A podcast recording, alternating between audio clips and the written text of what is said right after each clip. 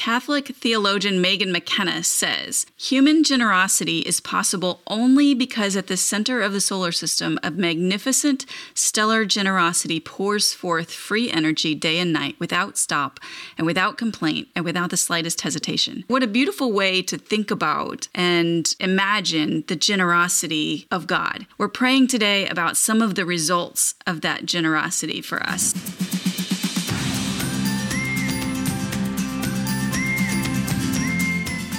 Welcome. I'm Michelle Berkey, and this is Praying Scripture, a weekday broadcast where we use God's own words to honor Him and to talk to Him about the things going on in our life and in our world.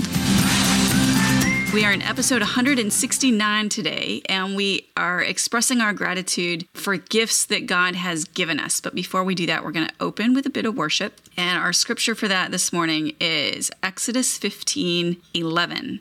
And it says, Who is like you among the gods, Lord? Who is like you, majestic in holiness, awesome in praises, working wonders? So that's where we're going to start today. Would you join me in prayer? Father, who among the gods, who else is like you? There is nothing and no one that compares to you in any way, whether we're talking about your endless well of love, whether we're talking about your capacity for wisdom or your power or just your separateness.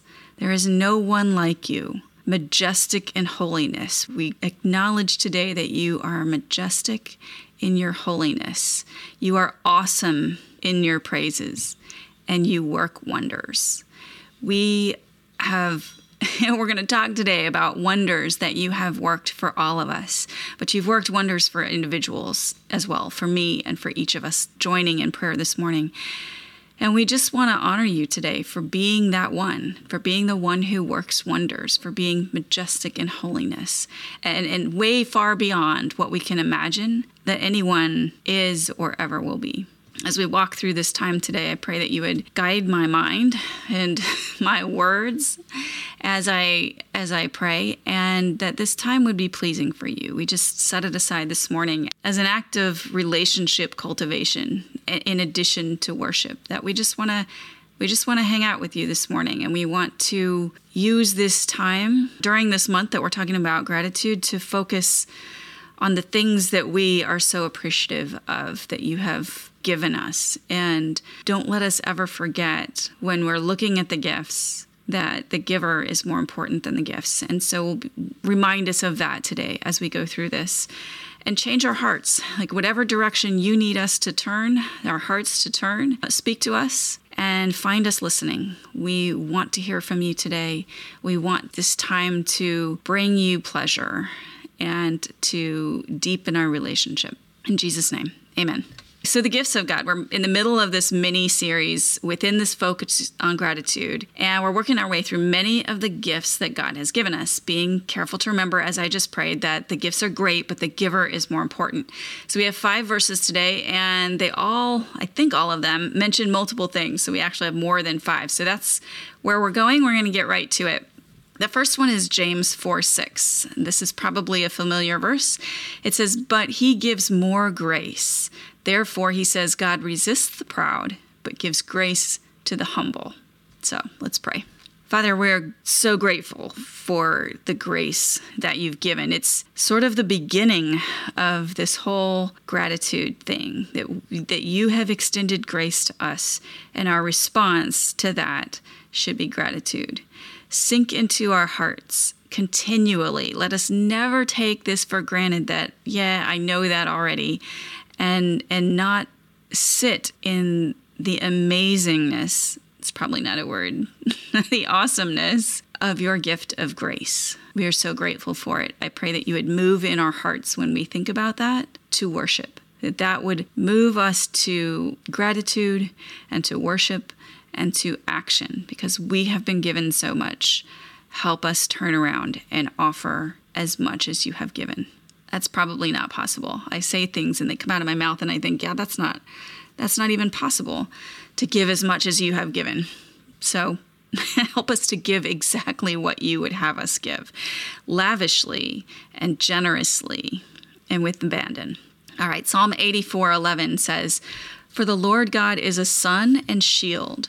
The Lord will give grace and glory. No good thing will he withhold from those who walk uprightly. That was Psalm 84:11.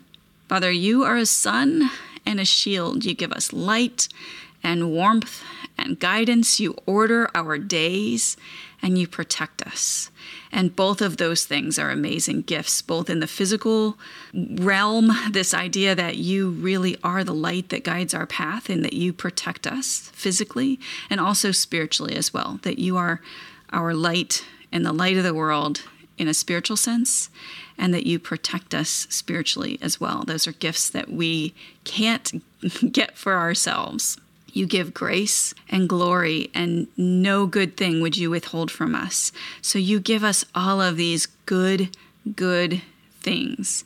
Help us remember your goodness when we are looking at the gifts, to think that they come from a heart that is overflowing with love and care for us, but also just so good, inherently the definition of good.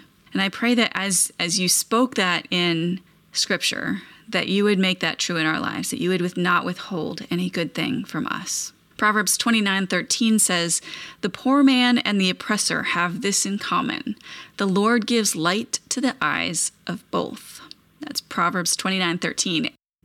Father, you give light to all of us. You shine in many ways before your beloved, your children, and those who are not your children. You've provided all of this creation for us. And scripture says that you speak of yourself throughout all of creation. All of the, the created world that we see speaks of your glory. And I'm appreciative of that light, that general light that you shine before all of those created in your image receive light. And for that general revelation to all of us, I'm grateful today that there are things that that we can travel through the world and be reminded of who you are, that we can look at a science fact and be reminded of who you are, that we can look at a sunrise and be reminded of who you are. The complexity and the beauty and the power inherent in nature speaks to that of the Creator. And I'm just grateful for that general revelation this morning. Jeremiah 31 35. We got two more. Jeremiah 31 35 says, Thus says the Lord, who gives the sun for a light by day, the ordinance of the moon and the stars for a light by night, who disturbs the sea and its waves roar. The Lord of hosts is his name. So apparently, I forgot that one of the themes of these verses was light today. so let's pray through that one. Father, we are grateful for the physical light that you show us and that you have ordained this cycle of days the light by day, the moon by night, moon and stars by night, and this physical universe that we live in. You spoke and created it. And as the original, ultimate creator, we honor you this morning and thank you for all that you have created for us as a as a playground, this world as a playground for your people. I'm also grateful for your uh, that your nature as creator. It's the first thing that we learn about you, and it's the thing that you create life wherever you go in all throughout Scripture. And our creativity stems from your original creation, and you're continually recreating throughout the world. I'm grateful for that, knowing that part of you, for uh, seeing the work of your creation around us. And I'm grateful for the, um, I want to say framework. That wasn't exactly the word that I was looking for, but that framework of our days and our nights, of our sunrises and sunsets. The sun will always rise. And we look at that and we recognize your faithfulness. This backdrop for us that, that if no matter what today looks like, tomorrow is a new day and that that cycle of, of day and night that you have provided for us gives us um, not only stability but so many metaphorical things for us to hang on to I appreciate the fact that you have set those things in motion, that so many the processes of the way this world works that you have provided for us. And again, the idea of you didn't have to make this world beautiful and and astonishing and amazing in so many ways, but yet you did. And the things that you create for us, you brought beauty into existence. And I'm grateful that you gave us that so generously. Psalm 146 7 says, Who executes justice for the oppressed? Who gives food to the hungry?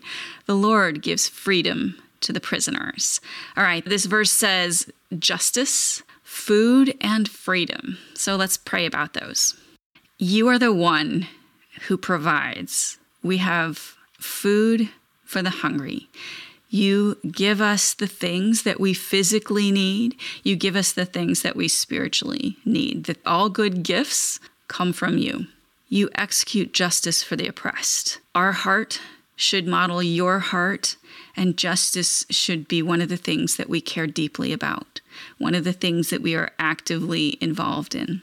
But ultimately, you provide justice. And that's a good thing. It's a good thing that we can look and know that that's taken care of, that when things don't go the way we want here, that we know ultimately they will. And freedom. You give freedom to the prisoners. There are so many ways that each of us is imprisoned in our own life. Maybe that's a cycle of addiction. Maybe that's a cycle of a bad attitude. Maybe that's pride. Anything that we treat as an idol is going to keep us prisoner.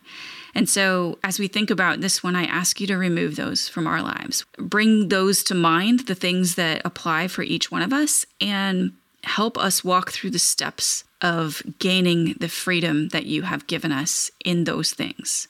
Turn our hearts away from idols towards you.